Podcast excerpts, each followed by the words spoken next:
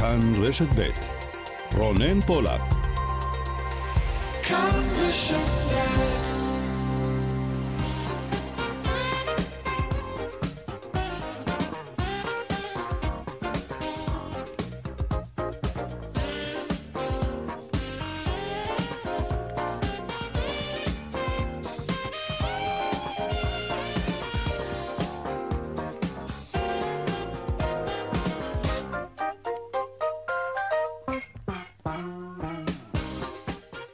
עכשיו ארבע ועוד חמש דקות בדיוק, צבע הכסף, התוכנית הכלכלית כאן ברשת ב', שלום לכם. מפיקות את התוכנית היום, יעל שקד ואיילת דוידי, טכנאי השידור יוסי תנורי, אני רונן פולק, המייל שלנו, אתם יודעים, כסף, כרוכית כאן נקודה או אר ג'י נקודה איי אל, אנחנו מיד מתחילים.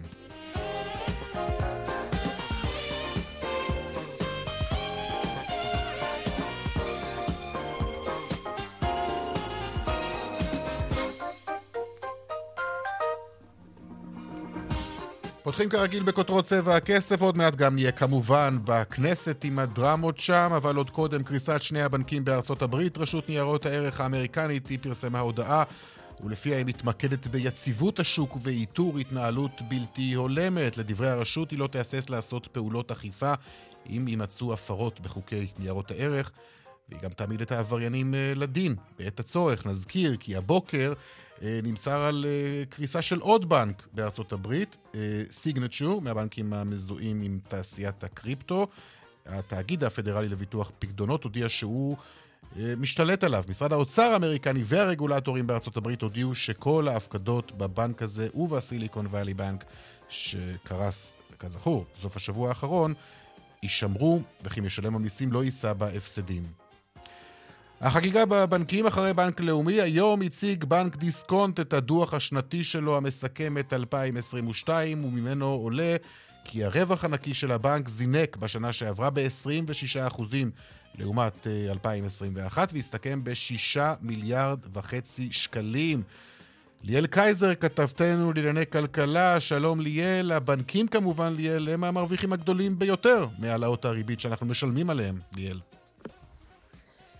נכון רונן, בנק דיסקונט הוא השני לפרסם את הדוחות הכספיים שלו ל-אלפיים עשרים ושתיים בעונת הדוחות הזאת של הבנקים, והמספרים מראים הרווח הנקי של דיסקונט קפץ בשנה שעברה ב-עשרים ושישה אחוז ביחס ל-אלפיים עשרים ואחת והגיע ל-שלושה מיליארד וחצי שקלים, בעיקר בזכות זינוק אדיר בהכנסות שלו מריבית בעקבות עליית ריבית בנק ישראל מאה אחוז באפריל בשנה שעברה ועד ל-שלושה אחוז ורבע בסוף השנה. מאז הריבית עלתה עוד, נגיד הכנסות הריבית של דיסקונט הגיעו ב-אלפיים עשרים ושתיים ל-שמונה מיליארד ושבע מאות מיליון שקלים, קפיצה של שלושים ושלושה אחוזים ביחס ל-אלפיים עשרים ואחת, מספרים דומים או בשיעור דומה לאלה של בנק הפועלים שפרסם דוחות ביום חמישי האחרון.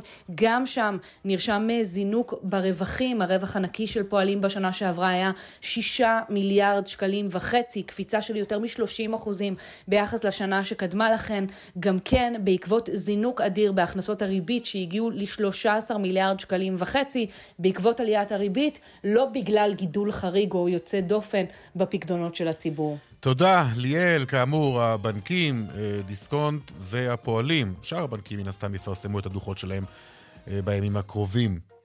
ועוד בצבע הכסף בהמשך, על המרוץ אחרי הדרכון הזר, זאת בעקבות המהפכה המשפטית, כאן יותר ויותר אזרחים ישראלים מחפשים דרכים לקבל אזרחות זרה, נדבר על כך. וגם כרטיסי האשראי שמציעים לנו כסף בחזרה, מה שמכונה קשבק, האם באמת מדובר בכסף של ממש שחוזר לצרכן? אנחנו נקרא את האותיות הקטנות וננסה להבין. בשורה טובה לעובדי מחלבות רמת הגולן, אחרי הקשיים שנקלע אליו המפעל והחשש לפיטורי עובדים. היום הודיעה חברת זנלקול על רכישת המפעל. החברה מתכוונת להשקיע בו ולהשביח אותו לקראת דרך חדשה, בתקווה שתהיה רווחית. ראש המועצה המקומית קצרין הכריז על תום המשבר ועל הסכנה שהייתה לפירוק המחלבות. יושב ראש ועד העובדים שוקי יתד אומר לצבע הכסף, זו הייתה התקופה הקשה ומטלטלת עבור העובדים. פנינו עכשיו לדרך חדשה. לשמחתי ולשמחת העובדים התבשרנו כי חברת זנלקול רכשה את המפעל, וכיום אנו פונים בדרך חדשה עם תקווה לעתיד ואופק תעסוקתי. לעוד שנים רבות שבהן נוכל להתעצם ולקנות עובדים טובים מקצרין עירנו ומהפריפריה ולהרחיב את פעילות והתוצר במוצרים ייחודיים של המפעל. בשורה טובה ודאי לעובדים לקראת חג הפסח, וגם היום, אה, זהו היום הבינלאומי לצמצום בזבוז המזון. כן, כן, כולנו זורקים מזון לפח ההשפעה, וזה לא מעט מזון, וזה גם לא מעט כסף שאנחנו זורקים בדרך הזאת, ממש לפח. נדבר על כך. שי לחג, האם קיבלתם כבר את השי מהמעסיק שלכם? לקראת חג הפסח יקבלו העובדים בישראל מתנות בשווי של יותר מחמישה מיליארד שקלים. סכום השי אה, עומד השנה על בין שש מאות וחמישים ל-תשע מאות וחמישים שקלים בממוצע לעובד. אני כבר אקדים ואומר שלא נספיק כנראה לעסוק בנושא הזה היום, אבל היה חשוב לנו להגיד את זה, אנחנו נדבר על זה. אם לא היום, אז מחר, כן. ומה עוד בהמשך? כמובן הדיווח משוקי הכספים לקראת סוף התוכנית, צבע הכסף, עד חמש, אנחנו מיד ממשיכים.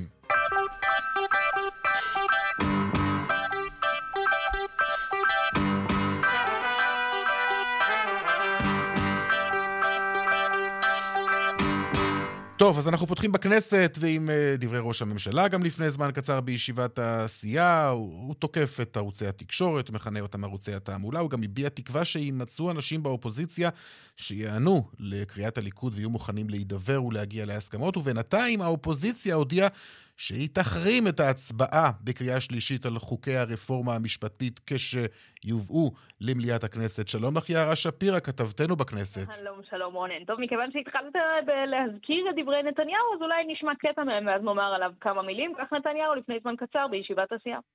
ובכל זאת אני מביע כאן תקווה. אני מקווה שבכל זאת יהיו אנשים, גברים ונשים באופוזיציה, שיקומו ויהיו מוכנים להידבר.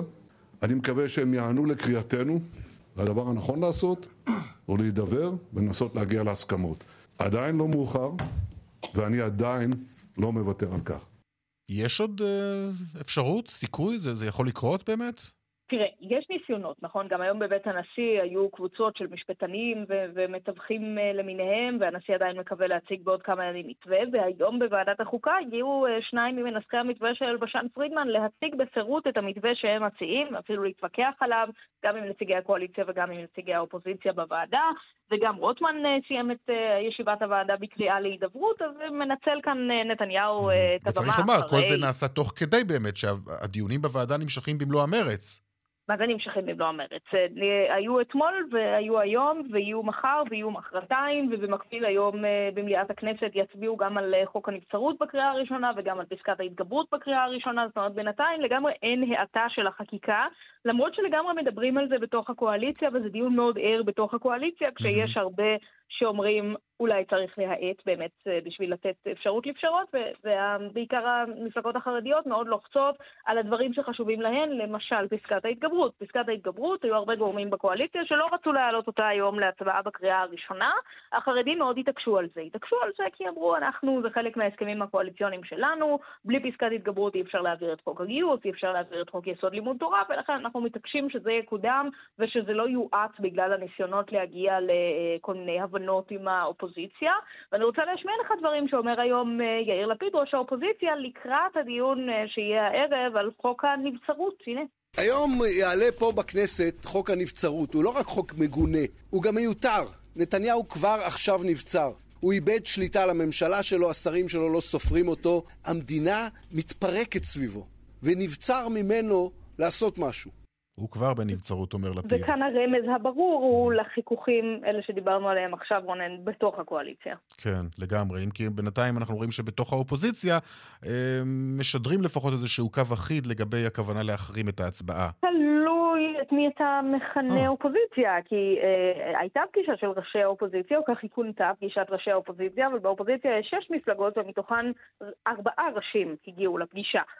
שני ראשי המפלגות הערביות, מנסור עבאס ואיימן עודה, לא הגיעו לפגישה. כשאנחנו שואלים את יאיר לפיד ואת בני גנץ בישיבות הסיעה מדוע אומר לנו לפיד, אבס אני הזמנתי אותו והוא חש ברע אז הוא לא הגיע, אם אני לא יודע, הוא משתף פעולה עם ליכוד ולכן לא הזמנתי אותו. גנץ, כשאנחנו שואלים אותו את זה, הוא אומר, טוב, אני, אני לא אחראי על הזימונים לפגישה, אז אולי תשאלי את מי שאחראי על הזימונים לפגישה, כוונתו אולי לזרוק אחריות על ראש האופוזיציה. על כל פנים, נפגשו ארבעה מראשי המפלגות באופוזיציה וסיכמו, כן, על, א', על צעד מחאה סמלי שאומר, אם הרפורמה המשפטית תגיע לקריאה השנייה והשלישית, אנחנו נחרים את ההצבעה במחאה.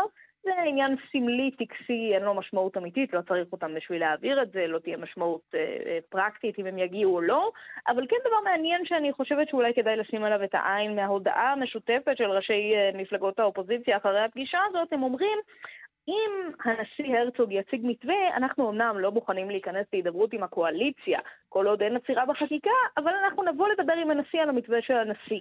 ואז אני רוצה לשאול אותך, או, כן. או, או בוא נשאל יחדיו, אם הם מוכנים לבוא להידברות עם הנשיא, והנשיא מוכן להידבר עם הקואליציה, האם זה לא בעצם אותו דבר? זאת אומרת, האם הם לא פשוט מוכנים לתיווך של הנשיא, גם בלי עצירת החקיקה? נדמה לי שהם משאירים כאן פתח במכוון, ושהאמירה הזאת הייתה עמומה במכוון, בשביל להשאיר את האפשרות לקיים אין הידברות דרך הנשיא על המתווה שהוא יציג, כנראה בעוד כמה ימים. אוקיי, יערה שפירה, תודה רבה לך מהכנסת, תודה. תודה.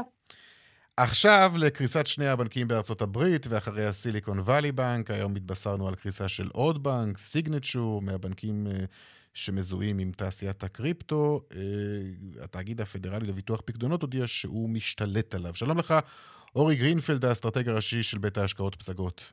שלום, שלום. תשמע, אתמול עסקנו גם כמובן, גם בהרחבה, בקריסת הסיליקון ואלי בנק, שאלנו בעיקר עד כמה מדובר במחלה מדבקת, ונדמה לי שהיום אנחנו רואים שיש סוג של הדבקה, זה מה? זה סוג של כדור שלג, יש חשש לקריסה של אולי אה, עוד בנקים, ועכשיו אנחנו רואים גם שמדברים על אה, בנק אה, First Republic, ש, שגם הוא שם יש חשש בקרב המשקיעים לגבי גורלו. מה אתה יכול לומר לנו על זה? אה, אני חושב שכדי לענות על זה צריך להבין מה היה הצעד אה, היום בבוקר של הרגולטורים בארצות הברית, שבעצם אמרו מצד אחד אנחנו מבטחים את הפקדונות של הלקוחות, גם ב-אס אנד בי ובעצם בכל הבנקים, ככה שהחשש לזה שהלקוחות לא יוכלו להוציא את הכסף שלהם, החשש הזה בעצם נעלם. מצד שני, הרגולטור בא ואומר, אנחנו לא נלך ונציל בנקים על חשבון כספי משלמי המיסים. מה שבעצם אומר, בבנקים שנמצאים בצרות, ייתנו להם לפשוט רגל, ייתנו להם לפשוט רגל ופשוט יחזירו את הכסף של המפקידים. ואז מה שאנחנו באמת רואים היום, אנחנו רואים שהמשקיעים מתחילים לסמן את אותם בנקים שיש להם הפסדים גדולים ושיכולים להגיע למצב של פשיטת רגל ומוכרים את המניות בהיקפים גדולים וירידות דו-ספרתיות חדות, כי בעצם בנקים כאלה יכולים באמת להגיע למצב של פשיטת רגל ואז המניה שווה אפס. אז בצד של השווקים, בצד של השווקים הפיננסיים, בהחלט אפשר להגיד שיש פה סוג של כדור שלג, אבל אין כדור שלג במובן של משבר, במובן שישפיע על הכלכלה הריאלית, על החברות, על משקי הבית. בהיבט הזה המשבר נמנע בזכות ההתערבות של הרגולטור. תגיד, מדוע דווקא הבנקים האלו? הבנקים, תראה, הבנקים האזוריים בארצות הברית, צריך להגיד, זה לא הבנקים הגדולים. אלו הבנקים האזוריים ויש הרבה כאלה. הם מאוד סקטוריאליים. הסקטוריאליים, כן, יש בנקים גם עם כמה סניפים באזור מסוים במדינה מסוימת, והבנקים האלה בעיקר סובלים מכך שההשקעות שלהם בשנים האחרונות בעצם היו בנכסים שהם לא סחירים, הנכסים האלו בעצם לא משוערכים, במילים אחרות אם קנו אותם במחיר מסוים, זה רשום בספרים באותו מחיר. עם העלאה של הריבית בארצות הברית כמו בכל העולם, הערך של אותם נכסים הלך וירד, וברגע שהבנקים האלה צריכים כסף, זה בדיוק מה שקרה ב-אס אנד פי, הם נאלצים למכור נכסים שרשומים, נאמר, במחיר של מאה, זה השווי של הנכס, פתאום מסתבר שהוא שווה הרבה פחות מזה, ואז הערך של הבנק הולך וקורס. סביר להניח שאנחנו נראה עוד כמה בנקים כאלו, שמפסידים הרבה כסף, והמניות שלהם יורדים בחדות, כי באמת אנחנו עברנו בשנה האחרונה תהליך חד מאוד של העלאות ריבית, הכי חד בעשרות השנים האחרונות, וכשהריבית עולה כל כך מהר, אז לא מעט נכסים שהבנקים מחזיקים בעצם מאבדים מהשווי שלהם. עכשיו, אנחנו ראינו היום שבגולדמן זאקס מעריכים שהפד לא יעלה את הריבית בארצות הברית בעקבות המשבר הזה. בוא תסביר לנו את זה, ואני טועה גם אם זה ישפיע על ישראל, לקראת החלטת הנגיד שלנו על העלאה או לא העלאה של הריבית בעקבות המשבר. נכון, זו שאלה הכי מעניינת, בטח אותנו, ומה המשמעות מבחינתנו, מבחינת הכסף שלנו. האמריקאים אה, נמצאים פה בין הפטיש לסדן. מצד אחד האינפלציה בארצות הברית עדיין גבוהה, אה, ולכן הבנק המרכזי רוצה להעלות ריבית. מצד שני, עכשיו יותר ברור לו שהעלאת ריבית בעצם מקשה מאוד על המערכת הפיננסית, ולכן אם גם לפני כן הוא חשב פעמיים אם לעלות, ובקו לעלות, אז עכשיו הוא יצטרך לחשוב ארבע פעמים אם לעלות הריבית, ובאמת ראינו שכבר לא מעט אנליסטים מעריכים ש... או שהריבית לא תעלה, או שהיא תעלה רק ברבע אחוז ולא בחצי אחוז כמו שחשבו קודם.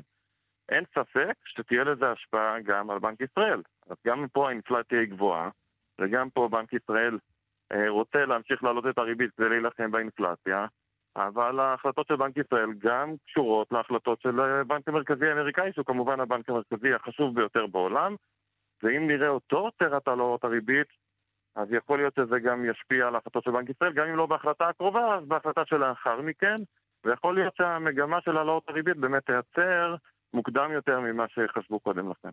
אוקיי, בוא עכשיו תנסה להסביר לי עוד משהו לגבי מה שקורה במסחר במטבע חוץ. הרי בכל העולם אנחנו רואים מטבעות שמתחזקים לעומת השקל, בין השאר בגלל קריסת הבנקים שם. בישראל המגמה היא הפוכה.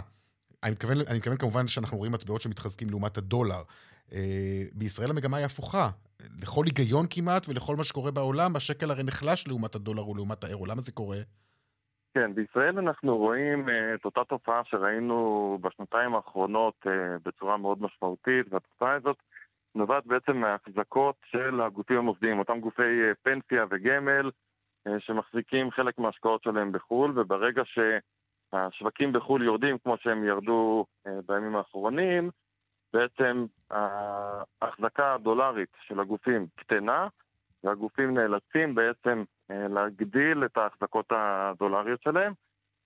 זו תופעה שקצת ייחודית לישראל פשוט בגלל שהגודל של השוק המוסדי פה, הגודל של הפנסיות, שיעור החיסכון בישראל הוא מאוד גבוה, וזה שוק שמאוד משפיע בסוף על שוק המטח, פשוט מבחינת ההיקף, מבחינת הגודל.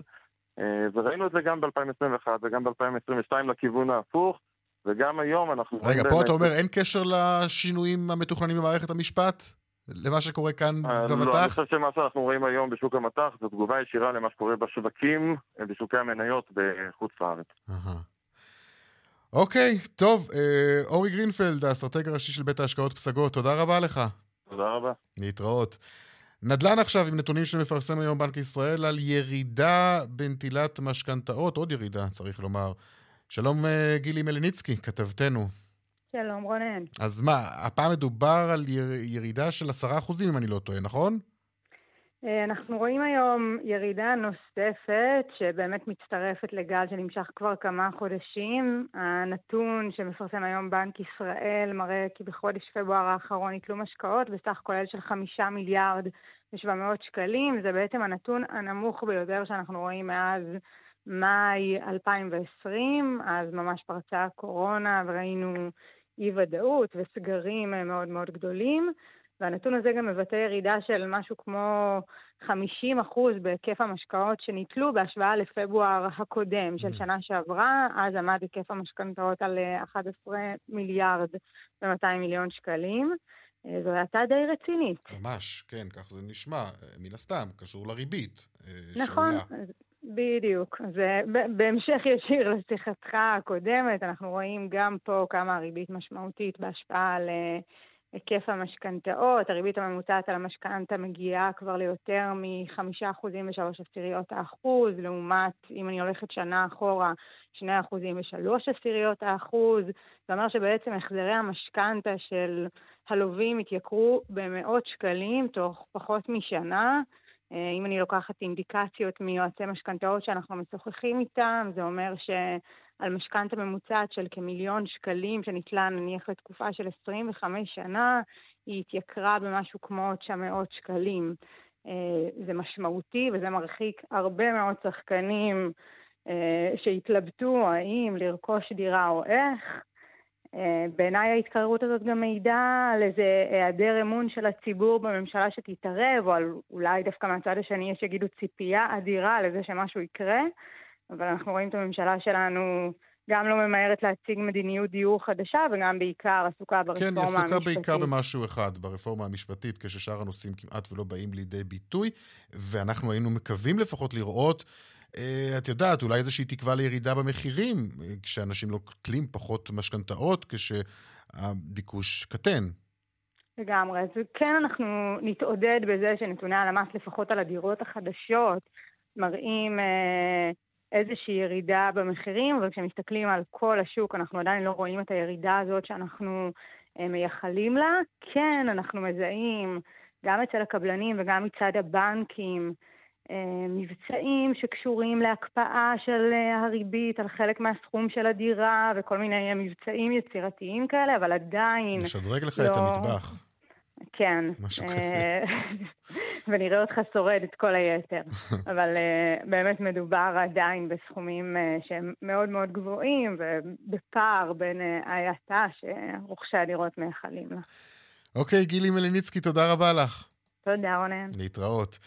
וברקע המהפכה המשפטית במשרדים רבים של עורכי דין מתקבלות לא מעט פניות של אזרחים שמחפשים את השורשים שלהם בתקווה אולי לקבל אזרחות זרה.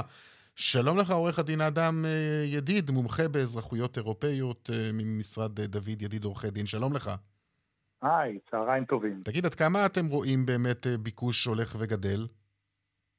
יש הרבה ביקוש. אנחנו כל פעם אחרי שיש בחירות, לא משנה מי מנצח ימין או שמאל, mm. רואים עלייה בביקוש ביום שאחר כך. אז זה לא ייחודי דווקא לתקופה הזאת שבה אנחנו נמצאים עכשיו, אתה אומר זה קורה אחרי כל מערכת בחירות. אז אחרי כל מערכת בחירות באמת יש איזה שבוע שבועיים של התעוררות רבה, הפעם זה יותר משבוע שבועיים, mm.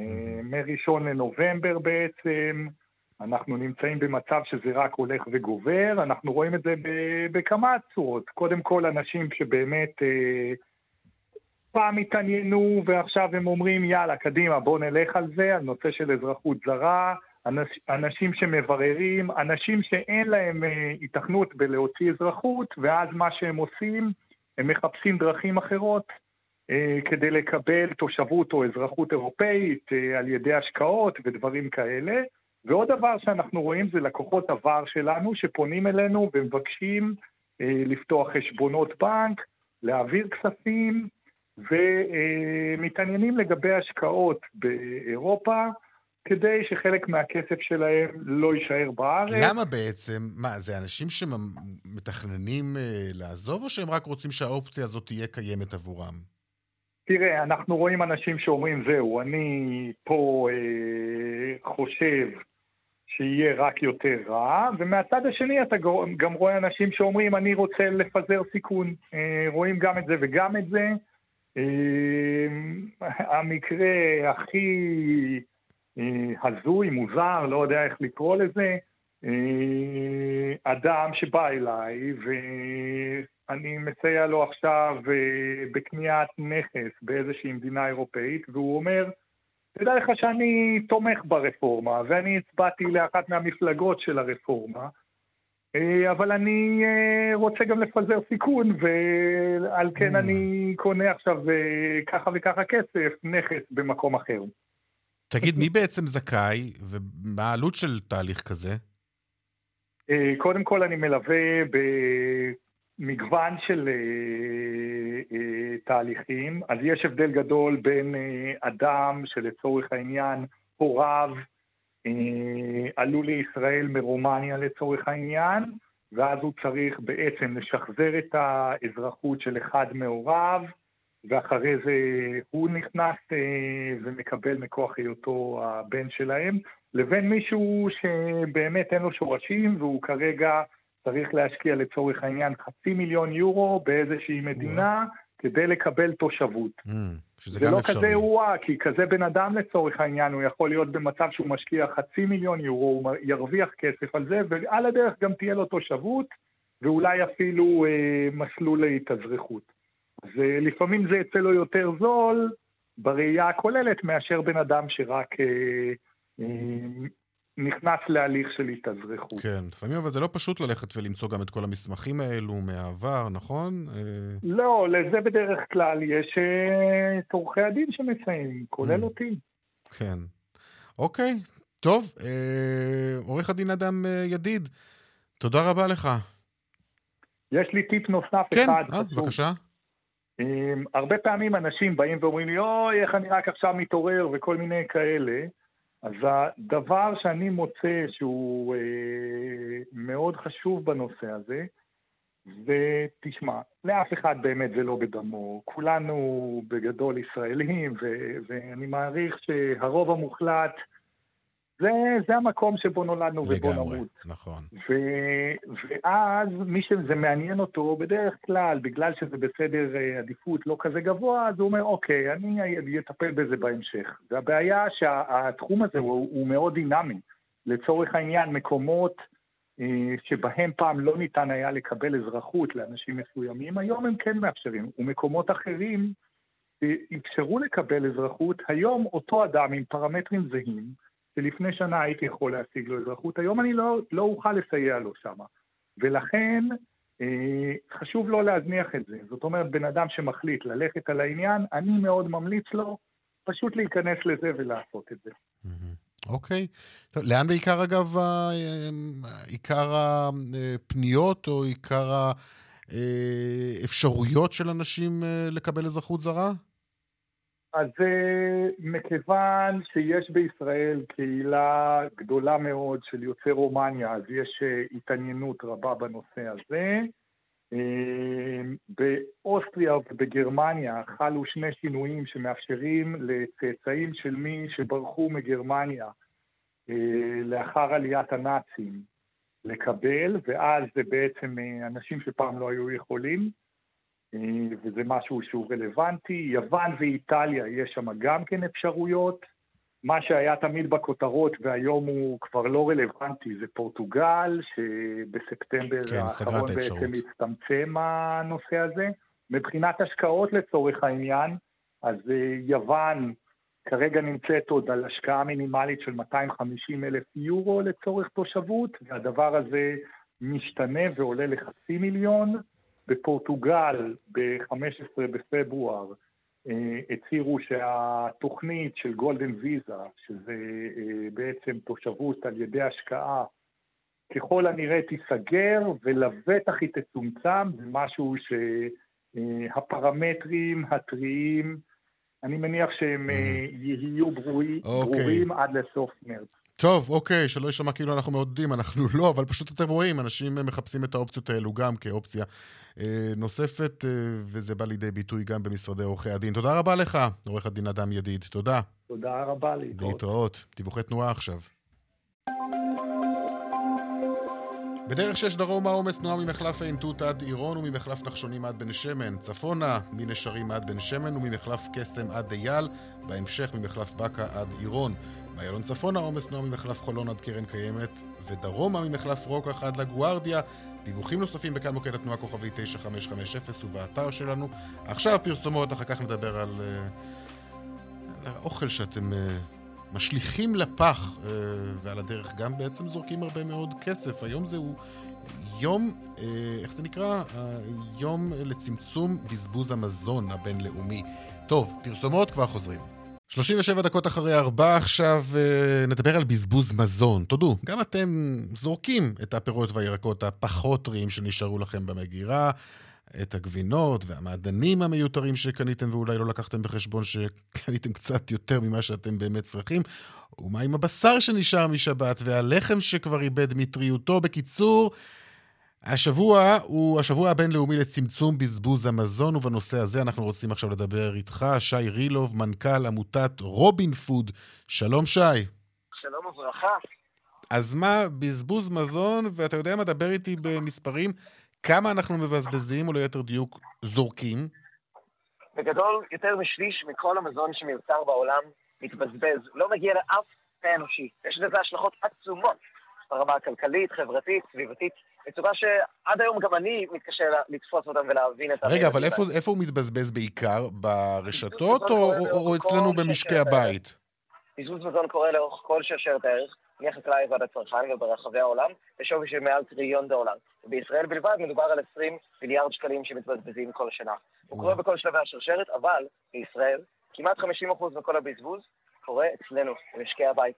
וזה קשור למודעות שלנו, להרגלים שלנו, איך שאנחנו קונים, מאחסנים, מבשלים, מכינים, מגישים, אפילו משתפים את האוכל שלנו. זה יכול להיות אחרת. כלומר, אנחנו פשוט קונים יותר ממה שאנחנו צריכים, מה שנקרא עם העיניים הרבה פעמים? זה בהחלט קשור לקניות שלנו, קשור לאיך שאנחנו מתכננים את השבוע שלנו, איך שאנחנו מאחסנים את הפירות וירקות ואת המוצרים שלנו, את הכמויות שאנחנו מכינים לארוחה או לחגיגה. ואיך שאנחנו מאחסנים אותם אחרי. ואני רוצה להגיד לך עוד משהו, אם אני מחפש אשמים בנושא הזה, אני גם כן מאשים את הרשתות בסופו של דבר, במיוחד עכשיו לקראת פסח, שמציעים לנו, אתה יודע, תקנו כמה שיותר מה שנקרא, המבצעים הם בדרך כלל על כמויות, וזה מה שאולי מייצר גם את הבזבוז הגדול הזה. אין ספק שכולנו, יש לנו חלק בדבר הזה שנקרא בזבוז מזון, וכולנו צריכים לקחת אחריות מהצד שלנו, אין ספק שהציבור אה, יכול להשפיע על איך שתאגידים אה, ורשתות מתייחסים לדבר הזה, אה, ויש ארגונים ש... ותאגידים אפילו בינלאומיים שמתייחסים יותר ויותר לנושא של בזבוז מזון, והראש שאנחנו עכשיו מרימים אה, בנמל תל אביב, אה, דיסקו שוק, הוא, אה, הוא נתמך על ידי שטראוס לדוגמה, שרוצים לקדם את הנושא של מניעת בזבוז מזון, ואנחנו... בגדול, הצעד הראשון מבחינתנו מתחיל במודעות, להבין שיש בעיה ושאפשר אחרת, אפשר ליהנות יותר ולבזבז פחות. זה יכול להיות ווין ווין ענק. אנחנו בעצם אה, באים להראות את זה ברובין פוד, להראות בצורה חווייתית, חברתית, איך אפשר אחרת. אנחנו בעצם עושים פעילות חינוכית וקולינרית על בסיס הצלת מזון יחד עם שפים ומתנדבים. פירות וירקות שאחרות היו מתבזבזים מסיבות של אסתטיקה, לוגיסטיקה, עודפים. אנחנו רוצים להראות, לתת להם את הכבוד הראוי להם, ולהפוך אותם לארוחה נפלאה, שאנשים יוכלו להגיד לא רק איזה כיף, איזה יופי, איזה טעים, אבל גם איך יכול להיות שכל זה עמד להתפזבז, ומשם נשאלת השאלה גם איך אפשר לשנות את זה. זה הדרך שלנו לפתוח את הדלת הזאת, ושם נוכל לתת לאנשים גם את הכלים, למנוע בזבוז מזון בחיים שלהם. ואנחנו שמחים שמזמינים אותנו להפעיל פעילויות כאלה ברחבי הארץ, ואפילו הגענו לאום ברומא, ואנחנו מזמינים את הציבור גם לתמוך בעשייה שלנו, כדי שנוכל לקדם גם קהילות של שיתוף אוכל, שנוכל לעשות פעילות שעוזרת לאנשים לשנות את ההרגלים שלהם. אז בוא, בוא, בוא, בוא, בוא תן לנו כמה טיפים לשינוי ההרגלים שלנו. איך אתה מציע לנו בעצם להימנע מלזרוק מזון לפח? וצריך לומר, אנחנו זורקים מזון, בעצם אנחנו זורקים כסף. חד משמעית, משק בית ממוצע בישראל, ותזכור זה רק הממוצע, מבזבז בה שלושת אלפים ושש מאות שקלים כל שנה במזון שהוא קונה, ובכלל לא נהנה ממנו. אנחנו אוהבים לחשוב שאנחנו לא פריירים, נכון? אז uh, יש פה דרך ממש לעשות ווין ווין, גם בצורה הכי אנוכית להסתכל על הסיפור הזה. אז הכל מתחיל באמת בעניין של המודעות ומדעתיות. כשאנחנו מבינים, אפילו לפני שאנחנו יוצאים לקניות, מה כבר יש אצלנו, אולי אנחנו יכולים לחסוך טיול שלם לסופר, אם רק נסת, נסתכל על הפירות וירקות ש, שיושבים שם ומחכים שנאמץ אותם, uh, אם uh, נוכל לעשות... Uh, תפשיל מוקפץ או מרק עם מה שמתחבא שם או מה שיש לנו במזבש. מה שנקרא ארוחת שאריות גם, אפשר. לגמרי, ולגלות עולמות קולינריים חדשים, לעשות קצת גוגל, להביא את המשפחה, את החברים, לעשות ארוחת רובין פוד, אתה יכול לקרוא לזה גם, להראות את היופי של השימוש בקיים, שזה יכול להיות לא רק לא פשרה, זה יכול להיות שדרוג, משהו עם ערך מוסף, אם אנחנו עושים את זה בצירתיות, טוב, בכיף, ביחד, רמה גבוהה. זה מה שרובין פוד בא להראות לעולם. אוקיי. שאפשר לבזבז פחות וליהנות יותר. שי רילוב, מנכ"ל עמותת רובין פוד, שיהיה בהצלחה לכם, לנו, בכלל, תקנו כמה שאת, תקנו מה שאתם צריכים, לא יותר מזה. זה יחסוך לכם גם כסף, וגם בזבוז של מזון. ווין ווין כלכלי, חברתי, סביבתי. וגם בסופו של דבר שיהיה לנו בתיאבון. לגמרי, לגמרי. מנכ"ל עמותת רובין פוד, שי רילוב, תודה. תודה רבה. עכשיו נדבר על כרטיסי האשראי, אלו שמציעים לנו אה, כסף אה, בחזרה, מה שמכונה קשבק. אה, שלום דפנה הראל כפיר, אתר פואנטה. היי, מה עניינים? אה, בסדר, תשמעי, זה נשמע לא רע, אנחנו משלמים ומקבלים בחזרה חלק מהכסף. האומנם? אה, זהו, שלא בדיוק. לא בדיוק. באמת שהיום... הייתה לי כמעט... הרגישה. נכון, אז כמעט כל חברות, אני חושבת שכל חברות האשראי מציעות כרטיסי אשראי שהן מגדירות כקשבק או כאלה שמחזירים כסף בחזרה, וזה לא ממש ככה. מה השיטה הזאת בכלל? בואי תסבירי לנו, איך זה עובד? איפה, איפה אז, לוחדים אותנו? אז זהו. זה, קודם כל, בוא נחשוב רגע על המילה קשבק. זה נשמע ממש ממש מבטיח, כי אומרים לך קש ובק, התרגום המילולי זה כסף מזומן חזרה. מה, מה יותר טוב מזה? נדע. אבל זה, קודם כל, זה לא כסף מזומן, אוקיי? זה לא כסף מזומן, וכדאי לדעת את זה. כאשר אנחנו מצטרפים לכרטיס אשראי מהסוג הזה, אנחנו בעצם מתחילים לצבור, אחרי, ש... אחרי איזשהו סף מינימלי של רכישות, אנחנו מתחילים לצבור נקודות לכסף, שאותו אנחנו נוכל לממש, רק באמצעות זיכוי, כן, uh-huh. ורק לצורך קניות נוספות, זה לא שמחזירים לנו כסף לחשבון. Uh, עכשיו, גם התהליך הזה של הצבירה הוא מאוד מאוד מורכב וגם איטי וגם מוגבל, זאת אומרת, קודם כל חשוב לדעת שקניות שוות לנו פחות uh, נקודות מאשר תשלומים, למשל חשבון חשמל או ארנונה, עכשיו הכסף הגדול שהרבה פעמים אנשים מוציאים זה בקניות, בהוצאות האלה, אבל שם הצבירה היא בדיוק חצי. דבר ראשון, צריך לשים לזה לב, דבר שני צריך לשים לב, שהצבירה נעשית יותר איטית כעבור שנה. זאת אומרת, בשנה הראשונה אנחנו יכולים לצבור אחוז מהקניות, אבל שנה אחר כך כבר אפס נקודה שבעים וחמישה אחוז מהקניות. ובנוסף לכל זה יש לנו מגבלה שרף מינימלי שרק מעליו אפשר להתחיל לממש, וגם רף מקסימלי שלא אי אפשר לצבור כסף בלי סוף. עד אין סוף, כן, אי אפשר. כן. אז בעצם אנחנו מאוד מאוד מוגבלים בכרטיסי הקשבק, וצריך לשים לב שבעצם כל המטרה בכרטיסים האלה זה לגייס אותנו כלקוחות, ומבטיחים לנו בדרך כלל גם פטור מכרטיס לשנה, לשנה ראשונה, אבל אתם יודעים, השנה הזאת בסוף מסתיימת, כן? כן, זהו, תמיד יש לשנה שבאה אחר כך גם, תחשבו עליה. רגע, בואי, בואי, אני קונה באלף שקל, אלפיים שקל, כמה אני מקבל בחזרה, את יודעת להגיד לי? נורא מעט בסך הכל, זאת אומרת אתה מקבל בשנה הראשונה על קנייה נגיד ב-מאה שקל אתה מקבל אחוז, ב-אלפיים שקל תקבל גם אחוז, כן? אבל כמו שאמרנו, שנה אחר כך זה כבר יהיה אפס נקודה שבעים וחמישה אחוז, זאת אומרת שעל קנייה ב-מאה שקל תקבל שבעים וחמש אגורות, ייקח לך הרבה זמן לצבור. תשמעי, את יודעת מה, אני זוכר בעבר שהייתה, ואתה את זוכרת את שיטת הנקודות או הכוכבים בכרטיסי האשראי, ואז יום אחד, אני ככה, אף פעם לא פתחתי את זה, אבל אז יום אחד, ניסיתי לחשב מה מגיע לי על בערך עשר שנים של קניות בכרטיסי אשראי שמעולם לא מימשתי את הנקודות והכוכבים האלה שהיו לי, ואת יודעת מה זה נתן לי? נו. מגש פיצה, והכי מצחיק שהיה כתוב שם לא כולל תוספות. כלומר, יאללה, נתתם כבר את הפיצה, מה אכפת לכם? תוסיפו את הפטריות ואת הזיתים. עשר שנים בשביל מגש פיצה עלוב, זה הרגע שהבנתי שלא ממש כדאי להשקיע מחשבה או עיסוק בנקודות האלה שלדעתי כבר עברו מן העולם, נכון?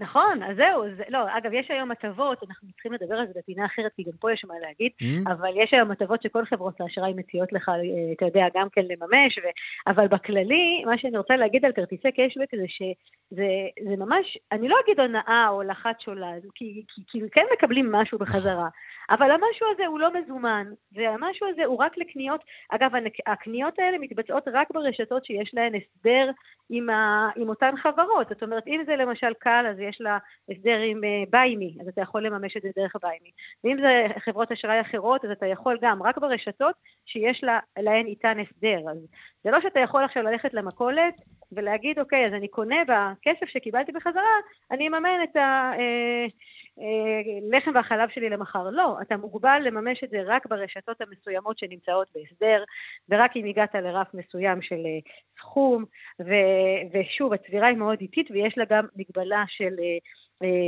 רף עליון, זאת אומרת, אי אפשר לצבור כמה שרוצים, אז את כל הדברים האלה אתם צריכים לקחת בחשבון, לפני שאתם מוציאים כרטיס שמבטיחים לכם, שנותן לכם כסף במתנה, וכסף בחזרה. לגמרי. זה לא כסף, ולא תוכלו לממש את זה בכל מקום, על כל דבר. טוב, צריך לדבר גם יום אחד על כמה כרטיסי אשראי בן אדם צריך בארנק שלו. בדיוק, בדיוק. רק להעמיס על הארנק, לא בטוח שזה כל כך נכון ונבון. נכון, זה גם מקשה על המעקב אחרי הוצאות, כי יש לך כל כך הרבה כרטיסים. נכון. אוקיי, דפנה הראל כפיר, אתר פואנטה, תודה רבה לך. תודה רבה. להתראות. בדרך שישים ושש דרומה עמוס מקיבוץ הזורע עד צומת מגידו, דרך חמש מזרחה עמוסה מגלילות עד מחלף ירקון, דיווחים נוספים בכאן מוקד התנועה כוכבי תשע חמש חמש אפס ובאתר שלנו, עכשיו הפסקת פרסומות, אחר כך דיווחים משוקי הכספים עם פתיחת המסחר בוול סטריט, תראה מה קורה שם, פרסומות כבר חוזרים. שמונה דקות לפני, לפני חמש עכשיו לדיווח משוקי הכספים. מאה שתיים, מאה ארבע, מאה. two hundred, take them.